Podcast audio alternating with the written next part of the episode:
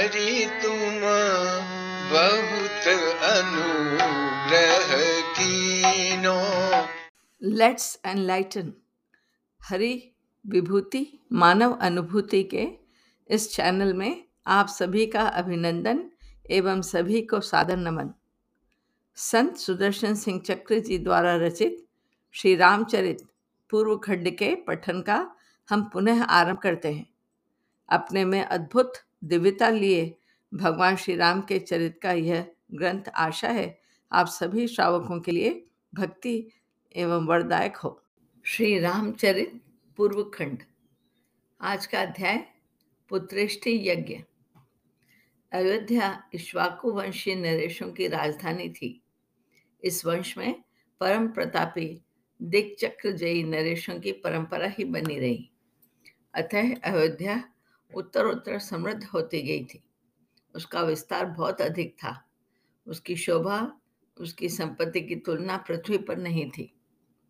अयोध्या नगर के चारों ओर परिखा थी, अत्यंत सुदृढ़ और उसमें उत्तुंग महाद्वार थे।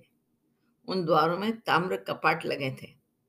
द्वारों पर सशस्त्र प्रहरी रहते थे, किंतु इन द्वारों को बंद करने का प्रयोजन ही नहीं पड़ा।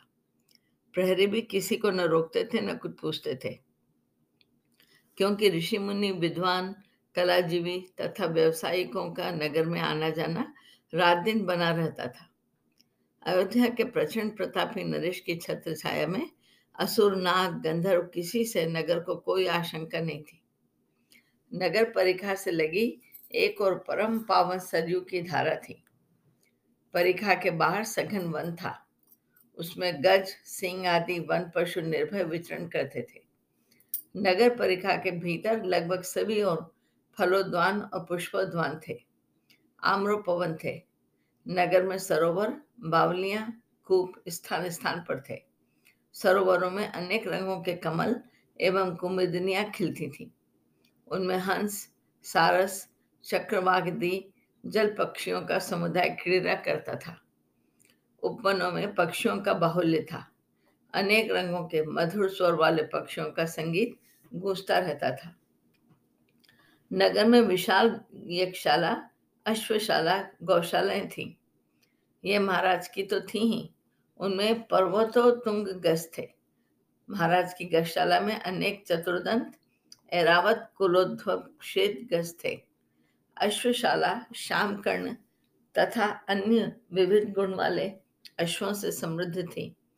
गौशाला में वृषभ गायों तथा उनके बछड़े बछड़ियों की संख्या करना कठिन था। नगर में स्थान स्थान पर उत्तुंग बहुत विशाल देव मंदिर थे। रंगशालाएँ थीं, मल्लशालाएँ थीं और गज, अश्वादि के क्रीड़ा स्थान थे। राजपथ विशाल थे।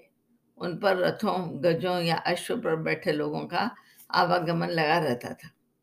विधियाँ तक सदा स्वच्छ रहती थी। नलियों की उत्तम व्यवस्था थी। चतुरष्टकों पर वेदियाँ तो थीं जो सजी रहती थी। नगर में नाना प्रकार के पदार्थों के आपण यानी बाज़ार थे।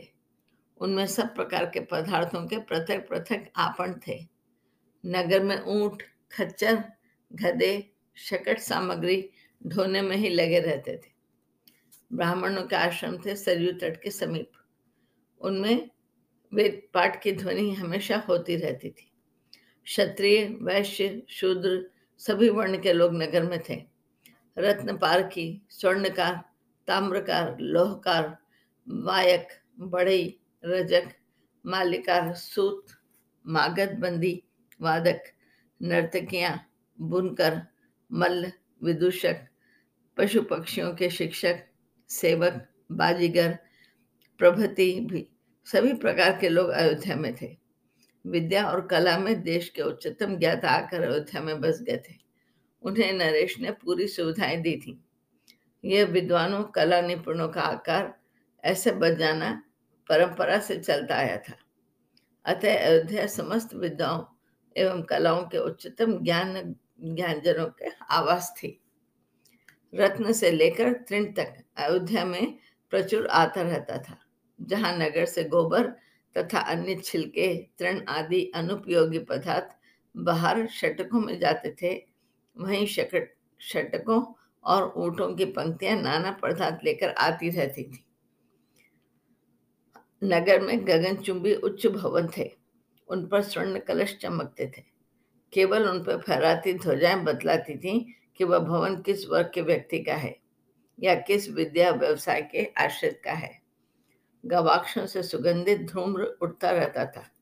कोई झोपड़ी या लघु ग्रह नहीं था। कोई भवन असज या श्रीहीन नहीं था। सबके द्वारा सदा मंगल कलशों से सजे रहते थे। सब पर दीप जलते थे। सभी द्विजातियों के भवनों में यज्ञशालाएँ थीं। सब हवन, संध्या, देव पूजन करते थे। अयोध्या में रोगी, दुर्बल, कुरूप कोई था ही नहीं। देवापम पुरुष और देव देव बालाओं जैसी नारियों से अयोध्या भरी हुई थी। किसी के शरीर पर रत्नाभरण न हो तो निश्चित था कि वह किसी व्रत अनुष्ठान में होगा।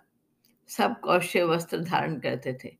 स्त्री पुरुष स्वर्ण रत्नाकालंकरों से सज्जित सज्जित रहते थे। कोई चिंतित नहीं, कोई उद्वत या क्रूर नहीं। सब विनम्र, सब धर्मपरायण, सब संयमी। जहाँ चोर, डाकू, हत्यारे या अधर्मी भी मनुष्य होते हैं, ये कल्पना ही नहीं थी। वहाँ घर द्वार क्यों बंद होते? वहाँ पुरुष या महिलाएँ कहीं भी आने जाने को स्वतंत्र। सबके मुख प्रसन्न, तेजोदीप्त। आज अयोध्या की समृद्धि की कल्पना संभव नहीं है। वहाँ भी वैद्य थे, किंतु उन्हें आखेट या क्रीड़ा में आहत होने वालों के उपचार का भी समय कदाचित ही मिलता था। वहाँ भी विवाद होते थे। किंतु इस बात के लिए कि किसी की उचित सेवा या उपहार दूसरा स्वीकार नहीं करता है। वहाँ भी वाद विवाद होता था किंतु तत्व निर्णय या धर्म निर्णय के लिए। महाराज दशरथ का राजभवन वस्तुतः भवनों का समुदाय था। उनकी तीन पटरानियाँ थीं। इन सबके भवन पृथक पृथक थे। उनमें से प्रत्येक भवन में रथों पर बैठकर जाया आया जाता था। उनमें से प्रत्येक में सेवक सेविकाओं की भारी संख्या थी। पशु पक्षी तो अयोध्या के सामान्य नागरिकों के भवनों में भी पले थे। स्वर्ण के पिंजरे सभी भवनों में थे। श्वान एवं मार्जार ही नहीं, पारावत, मृग, चित्रक तथा केहरी तक नागरिकों ने पाले थे। सुखी, समृद्ध राष्ट्र में कला, विद्या तथा विनोद की नाना विद्याएँ उन्नति करती हैं। अयोध्या में इस उन्नति में सात्विकता थी। प्राणियों का उत्पीड़न न हो और सदाचार के विपरीत उत्तेजना न प्राप्त हो, इसका पूरा विचार रखा गया था। अयोध्या में अतिथियों का अजस्त्र प्रवाह आता रहता था। उनमें ब्राह्मण तपस्वी से लेकर राजपुरुष, कलाजीवी सेवक सभी होते थे, जहाँ प्रत्येक नागरिक अतिथि सत्कार को समुत्सुक था। वहाँ अपरिचित को क्या असुविधा होनी थी? महाराज दशरथ, देवराज इंद्र के मित्र थे। ऐसे मित्र कि देवराज को भी महाराज दशरथ की सहायता अपेक्षित होती थी असुरों के विरुद्ध। जब अपने दिव्य रस से महाराज स्वर्ग पधारते थे, देवेंद्र स्वयं स्वागत करने आगे आते थे और अपने सिंहासन पर महाराज को अपने दाहिनी बिठाते थे। देवता अयोध्या की समृद्धि, सुव्यवस्था की स्प्रहाई कर सकते थे। महाराज दशरथ की राजसभा विश्व की ही नहीं, त्रिभुवन की सुंदरतम, समृद्धतम राजसभा थी। उसमें किसी सामंत का आसन प्राप्त हो जाना बड़े बड़े शूर नरेशों के लिए भी गौरव की बात थी। देवता भी आकर चक्रवर्ती महाराज को सांजलि उपहार ही अर्पण करते थे। अयोध्या में ही नहीं, पूरे राज्य में अकाल यानी अतिवृष्टि, अनावृष्टि, महामारी का प्रवेश ही नहीं था। राज्य में मूर्ख, नास्तिक, असंयमी, अनाचारी कोई थे ही नहीं। कोई हीनांग नहीं, कोई रोगी नहीं, कोई दुखी नहीं। किसी स्त्री को सती होने का अवसर नहीं आता था, क्योंकि अपने अल्प व्यय के स्वजन की मृत्यु से दुखी होने का अवसर नहीं पाता था। सब अंगराग लगाए पुष्पमाले सज्जित रहते थे। महाराज दशरथ की राज्यसभा में प्रजा के प्रत्येक वर्ग के प्रधान प्रतिनिधि थे। वे अपने अपने समाज के प्रमुख तो थे ही, उस समाज के कार्यों के विशेषज्ञ भी थे। महाराज के आठ मंत्री थे। उनमें सुमंत्र, महाराज दशरथ के सखा सारथी तथा महामंत्री भी थे। शेष मंत्री थे दृष्टि जयंत, विजय, सिद्धार्थ, मंत्रपाल, अशोक अर्थ साधक ये सब राज्य के विविध विभागों को संभालते थे और अपने विषयों के श्रेष्ठतम ज्ञाता थे। महाराज दशरथ के सब मंत्री इंगितज्ञ, देशकाल, स्थिति समझने वाले, नीतिज्ञ, दयालु, यशस्वी प्रजावत्सल और धर्मात्मा थे। कामी, क्रोधी, लोभी, ईशालु तो राज्य के नागरिक भी नहीं थे। किसी समस्या को लेकर मतभेद कभी हुआ नहीं। किंतु हो ही जाए तो उसकी व्यवस्था थी। प्रजा के प्रतिनिधियों में से एक या अधिकों से किसी मंत्री की सम्मति न मिले अथवा उनके मतों में विरोध हो तो वीतराग ऋत्विकों की सम्मति परम प्रमाण मानी जाती थी। वामदेव, जाबाली आदि ऋषिगण चक्रवर्ती महाराज के ऋत्विक थे और उनके भी प्रधान थे कुलगुरु अमित तेजा महेश वशिष्ठ। महाराज दशरथ इन ऋत्विकों की सम्मति का सदा सम्मान करते थे। अंतिम सम्मति कुलगुरु की ही थी। महाराज केवल उसे सक्रिय करने वाले थे। ऐसे राजतंत्र की आज कल्पना भी नहीं है और यदि ऐसा राजतंत्र कहीं बन सके तो वह शासन का सर्वोत्तम तंत्र होगा। अयोध्या नगर तो उत्सव पूरी थी। वहाँ केवल देव मंदिरों में ही नहीं, ग्रहों में भी सदा उत्सव होते रहते थे। सभी स्त्री पुरुष, आराधना, व्रत तथा मंगल पर्वों के महोत्सव में लगे रहते थे। वैदिक सनातन धर्म में तो सात दिन में नौ से भी अधिक पर्व पड़ते हैं। अयोध्या के नागरिक अपनी श्रद्धा निष्ठा के अनुसार इन पर्वों को पूरे उत्साह से मनाते थे। उपासना में निष्ठा आवश्यक है और निष्ठा रुचि के अनुसार होती है। एक ही घर में गृहपति की निष्ठा भगवान नारायण में, गृह स्वामिनी की भगवती महाशक्ति में, पुत्र की शंकर जी में, पुत्र वधु की गणपति में, भाई की सूर्य में तथा उसकी पत्नी की स्वामी कार्तिकेय में।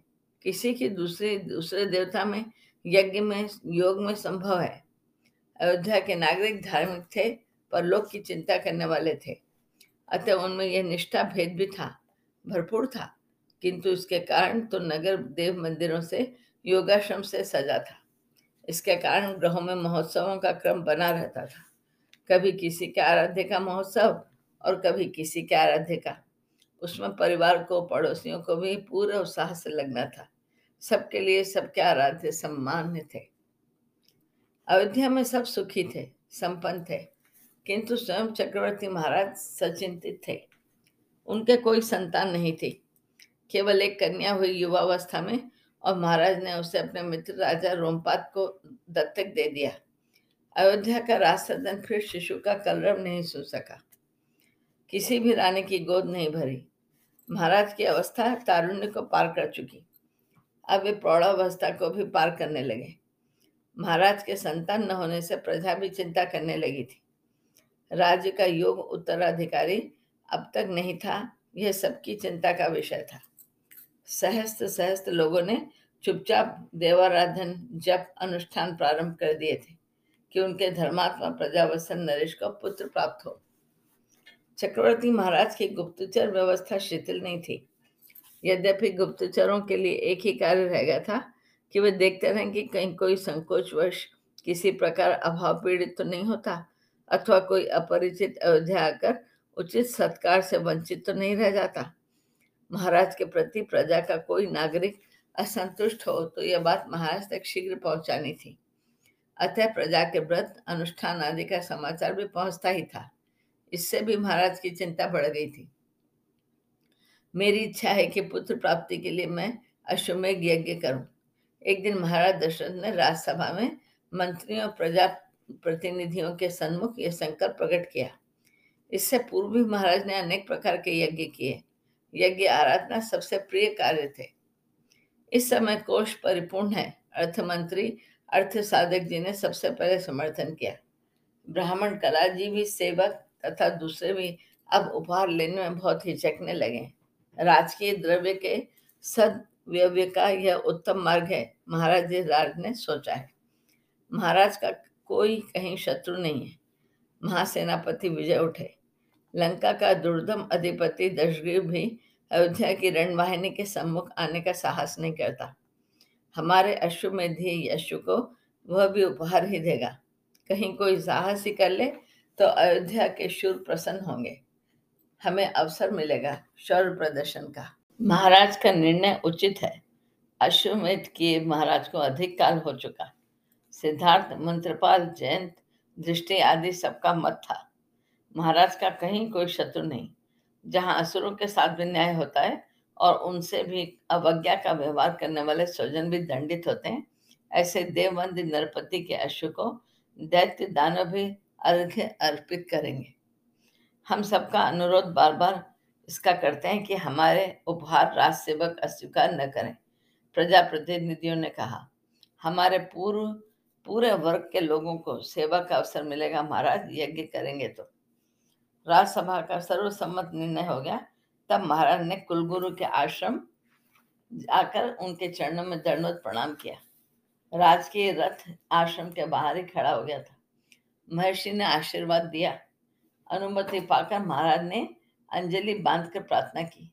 आपके यजमानों की परंपरा का उच्छेद न हो, इसके लिए मैंने अपने मन में अश्वमेघ यज्ञ करने का संकल्प उठा है। इसकी पूर्ति श्री चरणों के अनुग्रह पर ही अवलंबित है। राजन, तुम धर्म प्राण हो। तुम्हारा संकल्प धर्म कार्य के लिए है। महर्षि प्रसन्न हो गए। तुम्हारी कामना अवश्य पूर्ण होगी। तुम्हारे विश्व विश्व चार पुत्र उत्पन्न होंगे। तुम अवश्य अश्वमेघ यज्ञ करो। मैं इसके लिए चल रहा हूँ। इसकी आवश्यक प्रस्तुति आज ही प्रारंभ हो। यह आपका ही कार्य है। आपके ही अनुग्रह से संपन्न होगा। सदा ही मैं आज्ञा निवर्ती हूँ। दायित्व तो सदा श्री चरणों ने वहन किया है। महाराज ने हाथ जोड़कर पुनः प्रणिपात किया। सुयज्ञ, वामदेव, जाबाली, काश्यप, प्रभति सभी पुरोहित प्रसन्न हो गए। महेश वशिष्ठ ने सुमंत्र को आवश्यक निर्देश देने प्रारंभ कर दिए।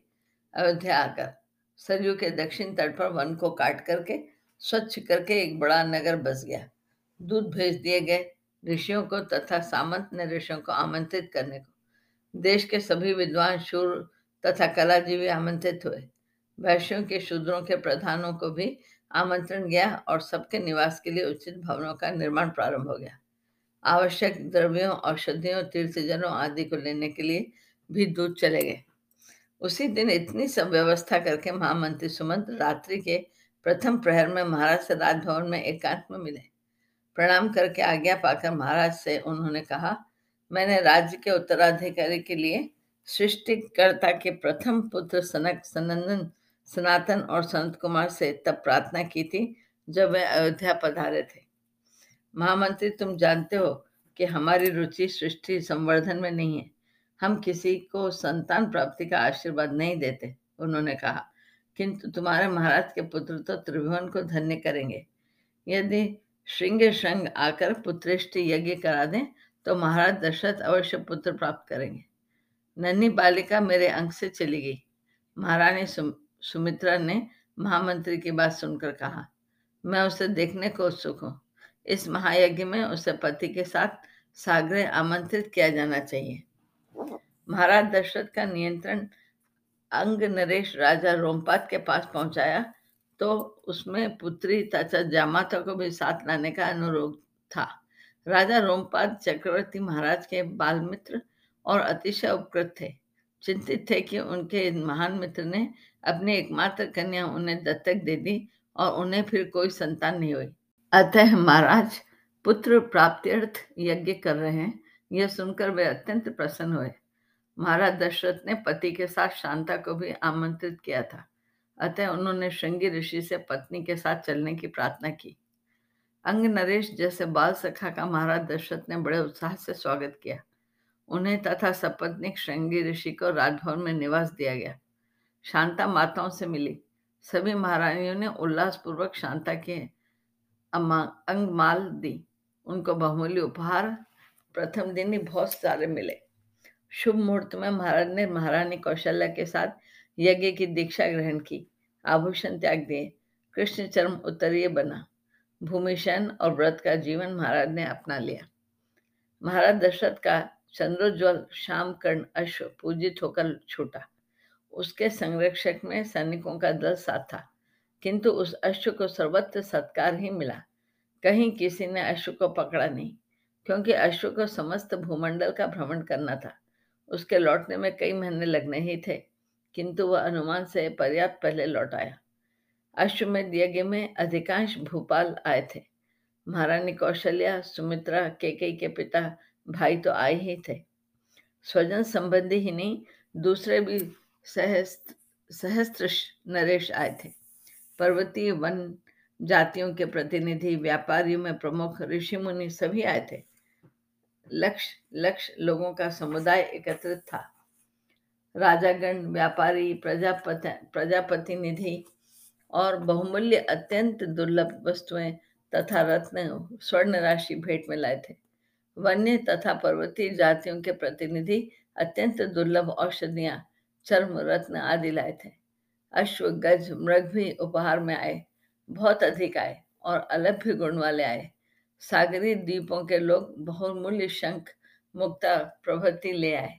चक्रवर्ती महाराज ने इतना दान दिया, इतना परितोषक और उपहार दिया कि याचक, ब्राह्मण, कलाजीवी आदि संपन्न हो गए। उन्हें पूरे जीवन अर्थ चिंता करने की आवश्यकता नहीं रहेगी याचकों तक ने प्राप्त द्रव्य एवं पदार्थ छोड़ना प्रारंभ कर दिया। नरेशों, व्यापारियों, प्रचार, प्रजा प्रतिनिधियों तथा यज्ञ में आए दूसरों का हृदय भी गदगद हो गया था। उनके उपहार महाराज की ओर से प्राप्त भेंट के सन्मुख नगण्य हो गए थे। महाराज ने उनके उपहार आदर पूर्वक बहुमान से लिए थे, किंतु बहुत प्रत्न नम्रता से जो विपुल भेंट उन्होंने दी, वह अतुलनीय थी। अत्रि, अंगिरा, मरीचि, प्रभति, प्रजापति महाराज के यज्ञ में ऋषित्व थे। सभी वेदज्ञ, तपस्वी ऋषि मुनि पधारे। महर्षि भृगु जिसमें अर्धयु हो, उस यज्ञ की क्या समता? सामान्य उपकरण पात्र यज्ञ मंडल के स्तंभ तथा वेदियाँ भी स्वर्ण निर्मित थी। देवताओं ने प्रत्यक्ष होकर पूजन स्वीकार किया, आहुति ग्रहण की। यज्ञ सविधि, सानंद संपूर्ण हुआ। सबने सरयू में अवभ्रत स्नान किया। ऋषि मंडल ने महाराज को आशीर्वाद दिया, पुत्रवान होने का। ब्रह्मा जी के पुत्र प्रजापतियों ने आश्वासन दिया, वशिष्ठ जी के वचन अन्यथा नहीं हो सकते। आपके भुवन वंदे चार पुत्र होंगे। दान मान से सत्कृत होकर जब सब ऋषि मुनि तथा आगत अतिथि विदा होना चाहते थे, रात्रि के प्रारंभ में महाराज दशरथ ने श्रृंग ऋषि के चरण में मस्तक रखा। महाराज ने सुमंत्र के द्वारा कही बात महर्षि वशिष्ठ को सुना दी थी। महर्षि ने अनुमति दी कि वे स्वयं अपने जामाता से प्रार्थना करें। महेश उपस्थित रहकर विशेष अनुरोध करना स्वीकार कर चुके थे। शांता से महारानी सुमित्रा ने आग्रह किया था कि वे पति से कहें। महाराज के प्रणाम करने पर शांता ने शंगी ऋषि से कहा, मेरे कोई भाई नहीं है। मेरे पूजनीय पिता तथा माता जी आपसे प्रार्थना करने आए हैं कि आप उनकी वंश रक्षा का प्रयत्न करें। आपको महाराज का अनुरोध स्वीकार करना चाहिए। महर्षि वशिष्ठ ने भी शंगी ऋषि से कहा, आप मेरे पिता महर्षि विभाडक के भी पूजे हैं। श्रृंगी ऋषि ने नम्रता पूर्वक रघुकुल गुरु से कहा, यदि आप मेरी सहायता करें तो महाराज के द्वारा मैं पुत्रिष्टि यज्ञ कराना चाहता हूँ। मेरा विश्वास है कि आपके सानिध्य में यह इष्टि निर्विघ्न संपन्न होगी और आपके आशीर्वाद को सफल करेगी। महेश वशिष्ठ ने स्वीकार कर लिया। आगत ऋषि मुनियों का इस यज्ञ के लिए वर्ण हो गया। अश्वमेघ यज्ञ में आए सभी लोग इस यज्ञ के लिए रुक गए। यज्ञ का मंडप, वेदी आदि परिष्कार करके इस दूसरे यज्ञ का आरंभ साधन बन गया। पुत्रेष्ट यज्ञ प्रारंभ हुआ।